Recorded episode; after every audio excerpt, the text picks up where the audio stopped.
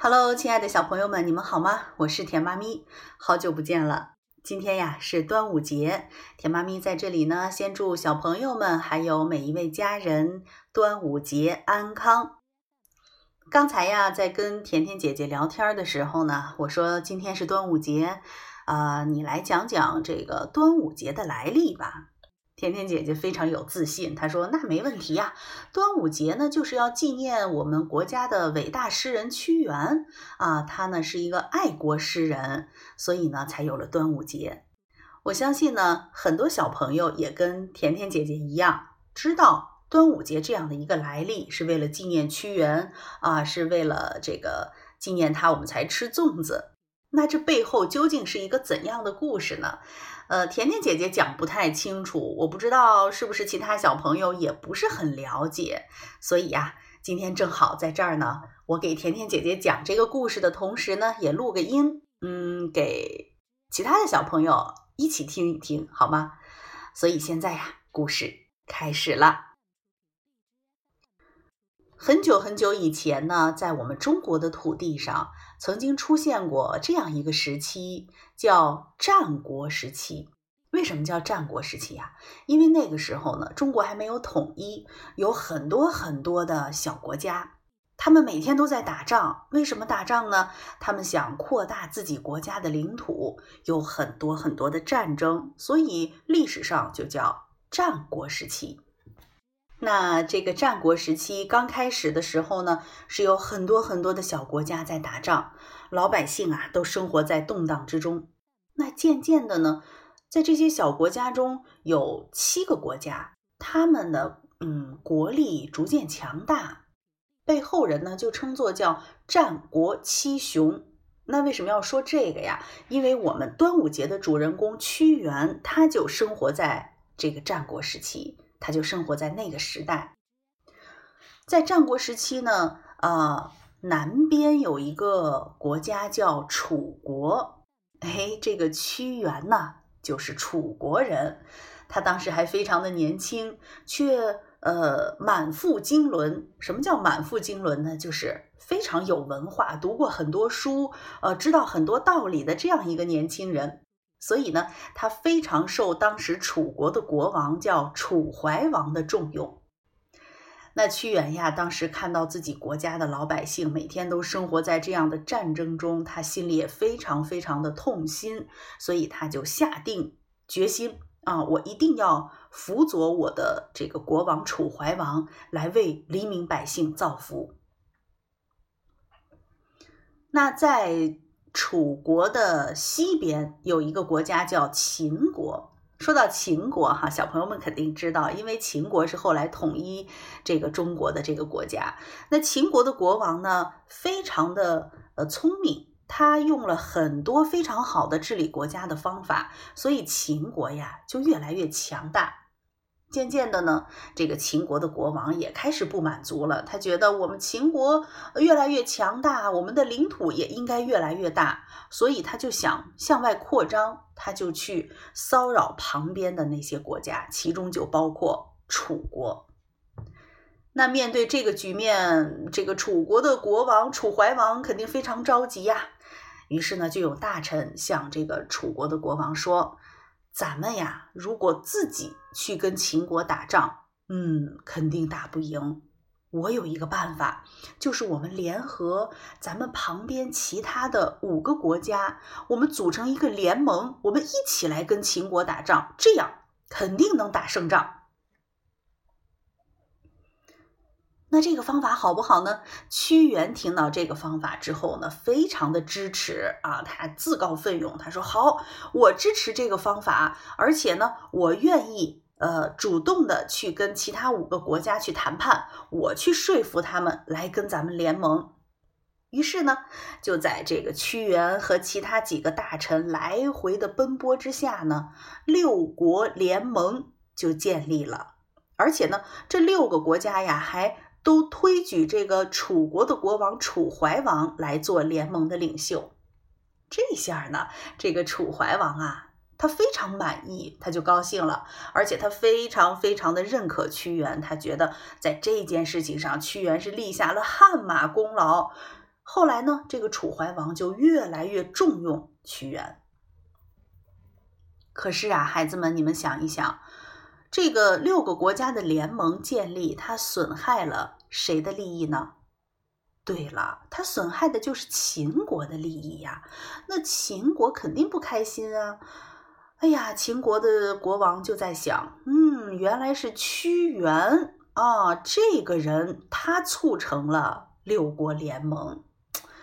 这个秦国非常非常记恨屈原。同时啊，还有一个人也特别的不喜欢屈原，是谁呢？就是楚怀王的儿子，他叫子兰。他为什么不喜欢屈原呢？因为他他嫉妒啊，他觉得自己的父亲啊，这个父王那么喜欢屈原，对自己呢却一般般的。所以这个子兰呢，他非常的幼稚，他就在自己的国王，呃，在自己的父王面前呢，总说屈原的坏话，说屈原独断专行，目中无主，什么意思呀？就是说屈原呀，其实根本就不听您的话，他在外面啊，想干什么干什么，根本就，他可有本事了，他您根本就管不了他。哎，这个楚怀王呢，刚开始也不相信。但是时间长了，哎呀，他也觉得这个屈原会不会真的像儿子说的那样呢？同时呢，在秦国呢，有一个非常非常著名的大臣叫张仪。呃，孩子们，你们以后听历史故事的时候呢，也会听到很多关于张仪的故事。这个张仪呀，他就向秦王说，他计划要去楚国啊，来帮助秦王完成这件事情。他到了楚国之后呢，他没有第一时间去见楚怀王，他先见了谁呀？他先见了楚怀王的儿子子兰。为什么呢？因为他知道子兰跟屈原不和，秦国想除掉屈原呢，一定要先找子兰。这个张仪见到子兰之后呢，他对子兰说：“他说，现在呀，正是让你的父王，也就是楚怀王对屈原失去信任的最好的时机，我来帮助你。”咱们两个联手，一起把这个六国联盟给拆散了。之后呢，咱们楚国和秦国两国，哎，咱们两个国家结盟。以后我们这个强大了之后呢，楚王也一定会信任你，而且还会给你记头功的。这个子兰呢，非常的天真，他一心就想让自己的父王重用自己，所以听了张仪的话之后呢，他觉得非常有道理。于是啊，他就全力的配合这个张仪。那张仪到了楚国，见完子兰之后呢，还没有急着去见这个楚怀王，他又见了一个人，见的是谁呢？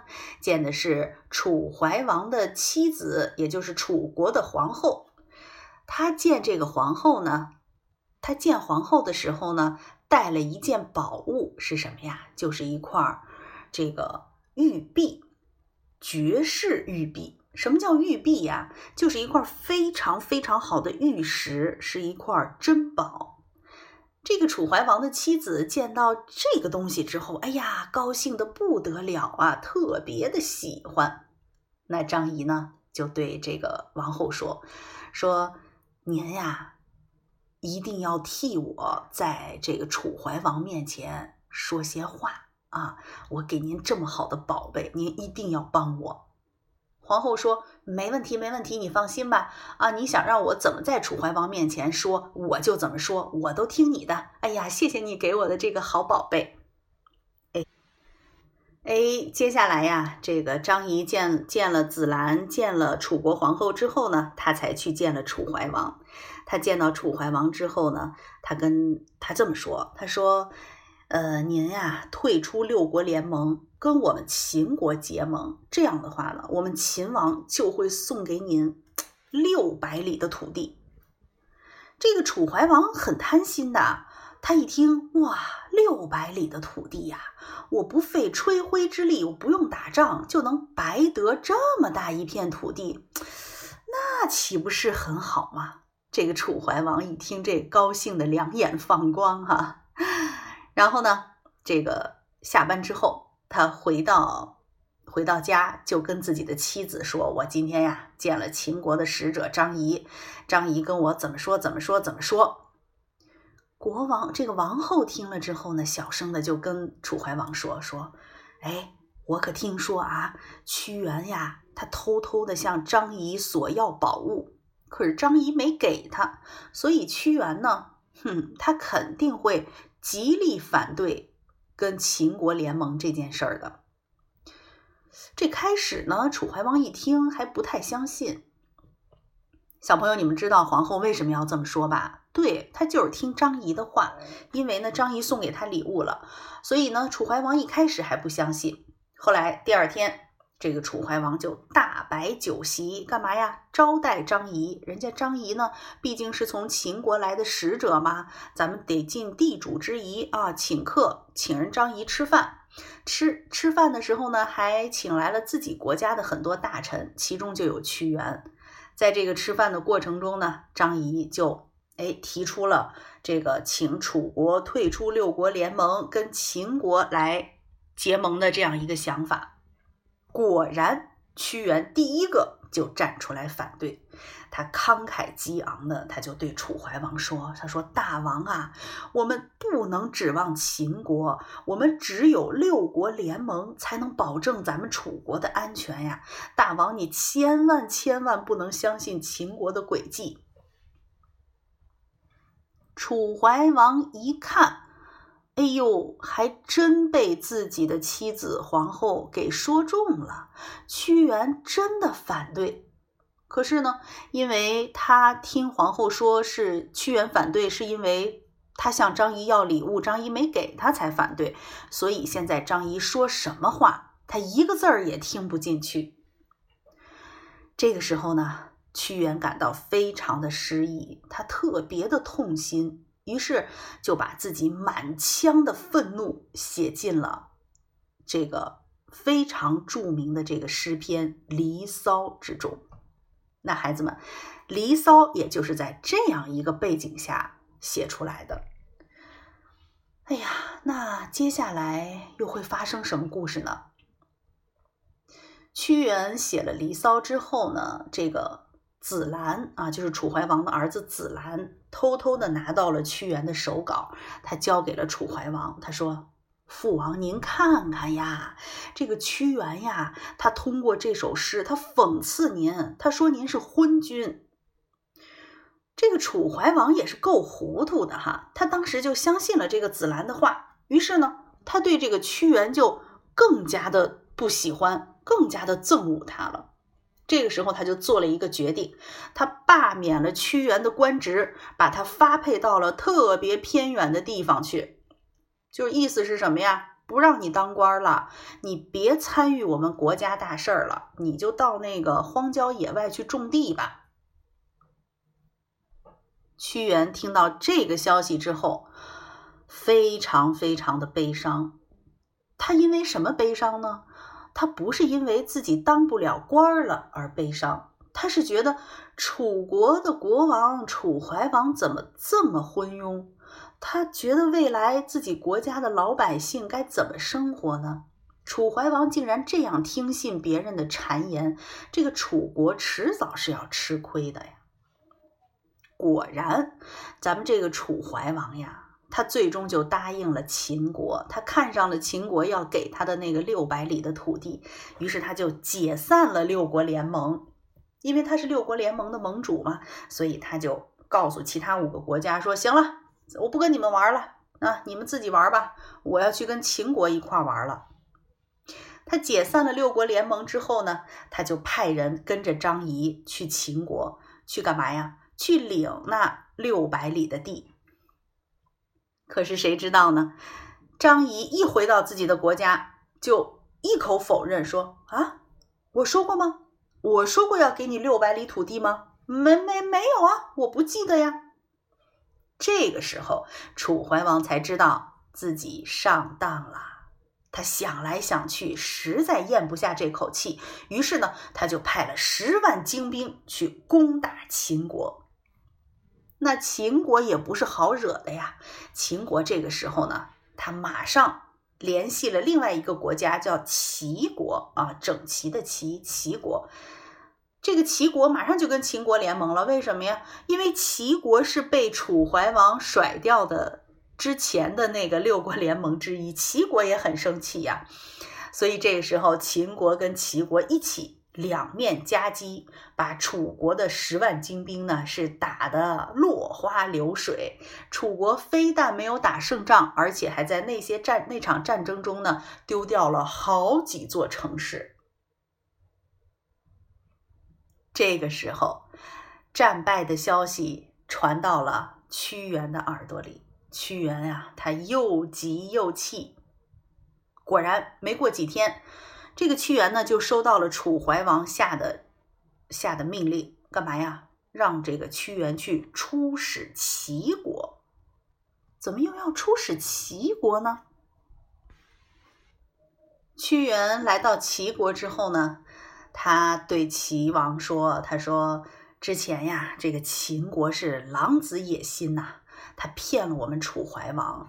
嗯，您呢，别因为当时楚怀王跟您呃这个不玩了，您就生他的气啊。咱们在一块儿吧，咱们还做好朋友，咱们一起去打秦国，好不好啊？”齐国国王呢，本来是特别生气楚怀王的，但这个时候听到屈原这么说，他也同意了。他也同意再次跟楚怀王当好朋友，一起去打秦国。可是这个时候呢，子兰他又开始做小动作了，因为他害怕屈原又回到京城又当大官儿，所以呢，他就在屈原还没有回来的时候，对楚怀王说：“说大呃，说父王啊，屈原在外面一路上，他到处说您和母后的坏话呀，他他到处。”告诉大家说打败仗是因为您昏庸，等等等等。楚怀王听了之后非常的愤怒，于是呢，不等屈原回来，就又把他给撤了，又不让他当官了，又让他呢去到了一个很远的地方。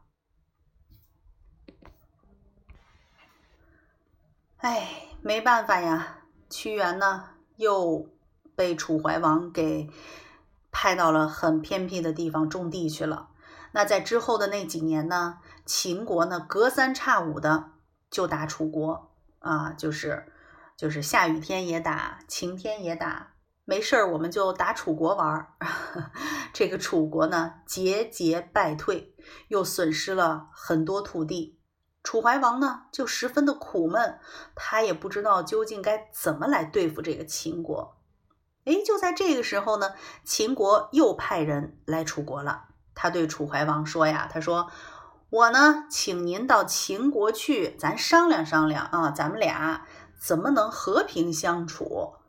于是楚怀王就很快就答应了。嗯，他觉得我我得去啊，而且他儿子子兰呢也在旁边说：“说父王啊，您去吧，您一定要跟秦国咱讲和，对吧？咱别打仗了。”楚怀王呢一行正在走在去齐国、去秦国的路上的时候呢，忽然就看到了一匹快马奔来，从马上呢就跳下来一个人，他就趴在楚怀王这个马车前呢，失声痛哭啊。这个人是谁呀？这个人就是屈原。嗯，屈原他因为听说楚怀王要去秦国谈判，他特别的担心啊。他他他在他就在这个马车前大声的哭，他说：“这个秦国可是豺狼虎豹之地呀，楚怀王呀，我的国王啊，您怎么要冒这么样的风险？您去了那儿，您这不是就是置自己的生命于不顾，而且是置自己的全国的老百姓的生命于不不不不不顾吗？说您不要听信小人的谗言。”这个时候呢，楚怀王跟屈原已经分别了有一段时间了。他想起这些年来自己的国家越来越衰落，心里也是非常的悲凉啊。可就在这个时候，儿子子兰啊，他赶忙把这个楚怀王拉到一边就说：“咱们赶紧走吧，您别听屈原的，赶紧去跟秦国的国王谈判。”于是呢。楚怀王就继续赶路了。结果，小朋友你们猜一猜，结果怎么样啊？这个楚怀王刚一进入到秦国的领地，就被秦国给扣留了，而且呢，这一扣留就是三年的时间呀。楚怀王最后连自己的国家都没有回，就客死他乡。就这样，楚怀王就死了。当屈原听到这个消息的时候，他的心真是沉到了谷底呀。之前他一直希望楚怀王能够醒悟，能够再次复兴楚国。那如今连国王都死了，什么希望都没有了。楚怀王死了不久之后呢，楚国楚国又有了一位新的皇帝。那这个新的皇帝呢，屈原也是对他寄予了非常高的希望。他觉得新皇帝能够呃这个。能够去恢复楚国当年的这个繁荣昌盛啊，去对付秦国。可是没想到呢，这个新的楚王根本也不理会屈原的话，还是让他到很偏远的地方继续去种地，不让他回来。屈原每天呢都在怀念自己的国家，自己楚国当年那个非常。兴盛的那个样子，每天呢都在想着如何能够复兴楚国。他还非常盼望自己能够回到这个新的楚王身边，能够帮助他去复兴自己的国家。可是呢，等来的是什么呢？等来的却是越来越多的战乱，还有越来越多的老百姓每天在逃难。终于有一天，一个来自京城的一个年轻人对屈原说。哎，您就别等了，咱们国家呀，首都京城都已经被秦国人占领了，咱们楚国就要亡国了。这个时候，屈原的心是彻底的被击碎了，他呢昏昏沉沉的就往楚国首都的那个方向走，他决定，我死我也要死在自己。这个国家的土地上，那楚国灭亡了，老百姓也没有家了。屈原呢，他就万念俱灰。他心想：我还能用什么样的方式来唤醒人们的这个爱国之情呢？他没有别的方法了。于是，就在五月初五这一天，非常绝望的屈原呢，他就抱起了一块大石头，奋力的跳进了楚国的。汨罗江中，小朋友们听到这儿呢，你们一定觉得这是一个特别特别特别凄凉的故事。老百姓呢也觉得屈原是一个爱国忠贞的这样的一个勇士，他们特别的敬重屈原。当得知他跳江之后呢，大家就自发的去划着船到江里去救人。他们想找到屈原，可是呢，太阳升起又落下，一天又一天，大家一直都没有找到他，也没有找到他的尸体。于是，当地的老百姓呢，就只好把饭团儿投到江水里。为什么呢？大家是希望，希望。江水中的这些鱼呀、虾呀的，你们就吃饭团儿吧，你们千万不要去去吃屈原的尸体。后来呢，慢慢慢慢的，这个每年的五月初五呢，人们就自发的划船、投石啊，这些举动呢，也就成了一种纪念屈原的方式。后来呢？到如今啊，咱们已经发展成了，比方说端午节要赛龙舟，对吧？还要吃粽子啊，这些习俗就成了咱们端午节固定的项目了。那讲到这儿呢，孩子们，你们有没有对这个端午节有了一个非常透彻的理解呢？甜甜姐姐一边听一边频频点头啊。屈原的故事呢就是这样。那关于端午节的故事呢？也就这样了。田妈咪也想知道，在你们那个国家啊，不是在你们的这个当地过端午节都有一些什么样的习俗呢？